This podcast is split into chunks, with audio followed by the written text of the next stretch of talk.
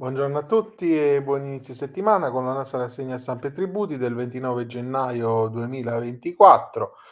Cominciamo con qualche articolo di tema generale, il primo di Antonio Longo su Italia Oggi, la mh, PA è sempre più tecnologica, il report barometro di FPA su innovazione e sostenibilità della pubblica amministrazione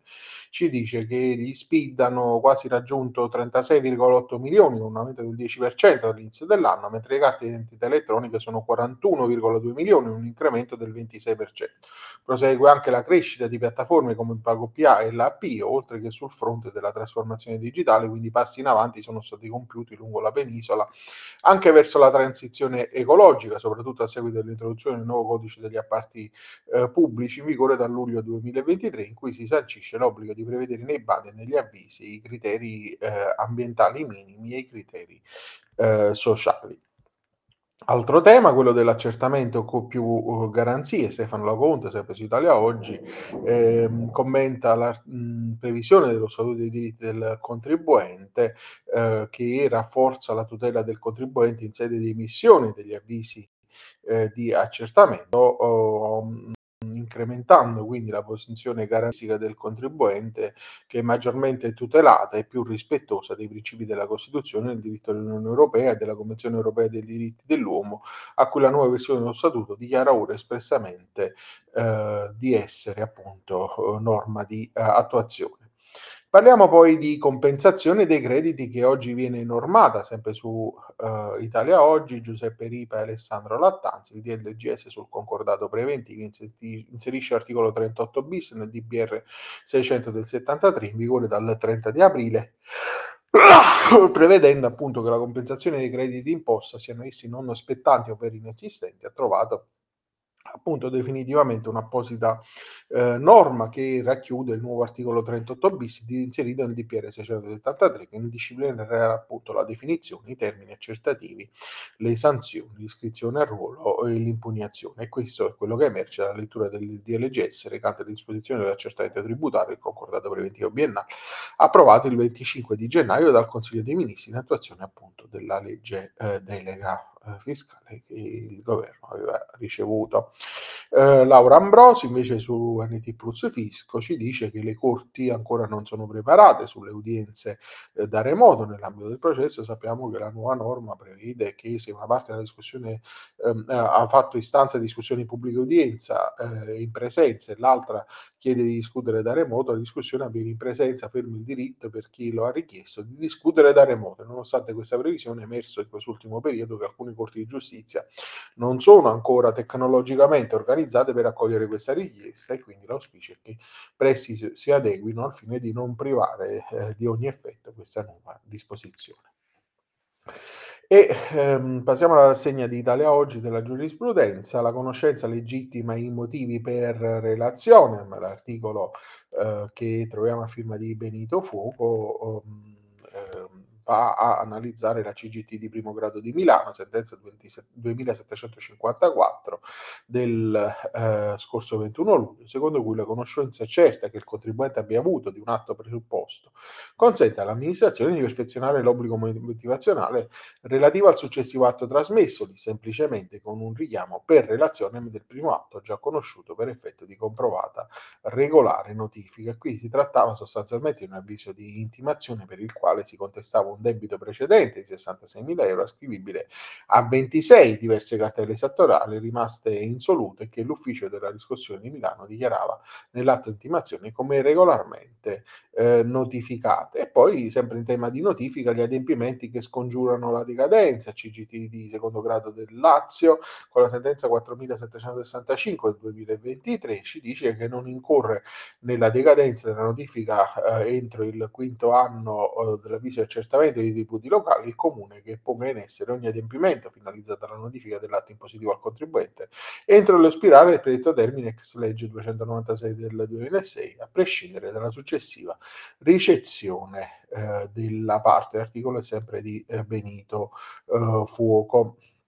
Sempre su Italia Oggi, interessi per iscrizioni in 5 anni dalla notifica, CCT di primo grado di Milano, così come per le sanzioni pur annesse al tributo preteso con atto esattoriale ed avente prescrizione decennale, anche gli interessi sono, ehm, eh, diciamo, rientrano nell'ambito della prescrizione nel termine di 5 anni dalla notifica eh, della cartella, in questo caso articolo di Nicola, eh, di Nicola Fuoco.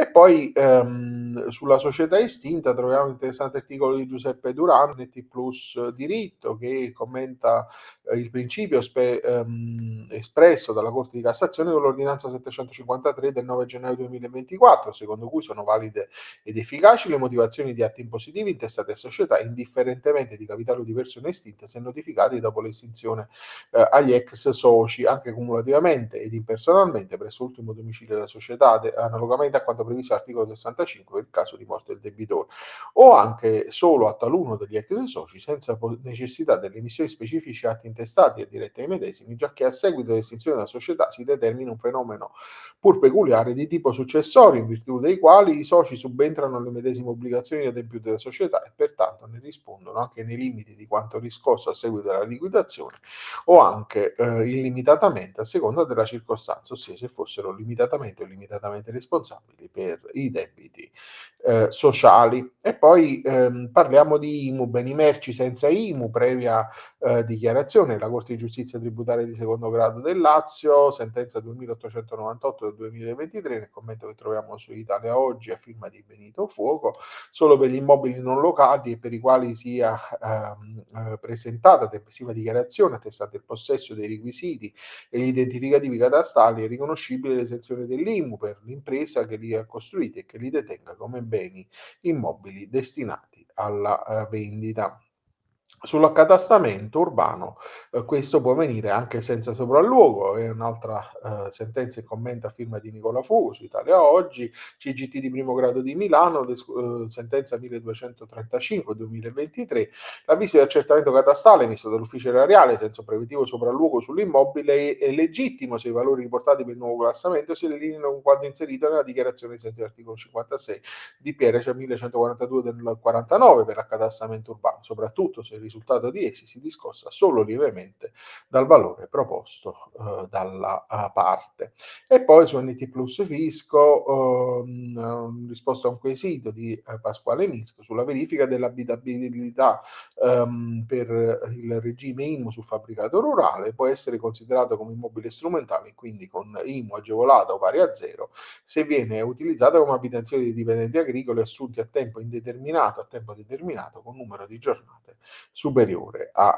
uh, 100. Parliamo di Tari con l'articolo di Giuseppe Di Benedetto su NT Plus locali di edilizia, calcoli rate mancate riscossioni, Tari nel caos per le mini perequazioni, si annuncia una complessa gestione della Tari per il 2024, non solo per la revisione biennale 24-25 del PEF, ma anche per l'introduzione di due quote aggiunte che presentano diversi dubbi applicativi con la delibera 386. L'ARE era introdotto dei componenti perequative da indicare nelle bollette Tari riguardanti i costi sostenuti a livello nazionale per la gestione dei rifiuti accidentali pescati, UR con 1, pari a 0,10 euro all'anno, e a utenza e i costi delle agevolazioni a favore delle zone colpite dalla calamità, UR con 2, 1,50 euro all'anno per utenza. La delibera stabilisce la modalità di riversamento alla cassa per i servizi energetici e ambientali, ma nulla dice sulla fase antecedente relativa alla valutazione della Tari. La prima questione è quindi se queste quote aggiuntive rientrano nella base di calcolo del TEF addizionale della Tari tra l'1 e il 5%, si dovrebbe propendere per il no, considerando che le componenti perequative non rientrano nel computo delle tariffarie di riferimento per il servizio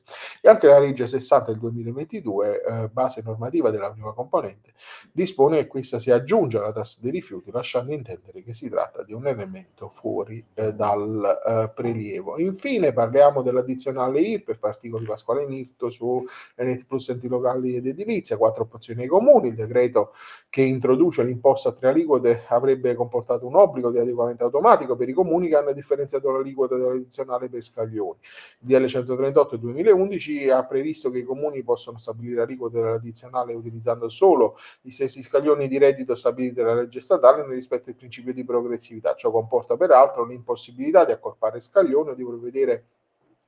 la stessa misura dell'aliquota per due squaglioni diversi, TAR Campania, sentenza 1839 del 2012. Naturalmente rimane la possibilità per i comuni di deliberare un'aliquota unica con eventuale fascia di esenzione. La delibera sull'addizionale UNSPEF deve essere approvata di norma entro il termine stabilito per i proventi eh, per eh, quelli che sono appunto eh, le entrate, quindi il 15 marzo. Eh, la rimodulazione degli scaglioni per il 2024 però ha richiesto delle deroghe e delle semplificazioni per i comuni anche su richiesta eh, del, eh, dell'ANCI, in particolare l'articolo 3 prevede che i nuovi scaglioni una deroga di approvazione della delibera fissata al 15 aprile rimarrà anche in caso di eventuale ulteriore proroga al termine di approvazione del bilancio per consentire l'aggiornamento delle aliquote di, differenziate ai vari, eh, ai vari anni. E quindi eh, con questo articolo concludiamo la nostra eh, rassegna di oggi. Io vi auguro un buon proseguimento di giornata e vi do come sempre appuntamento a domani. Arrivederci.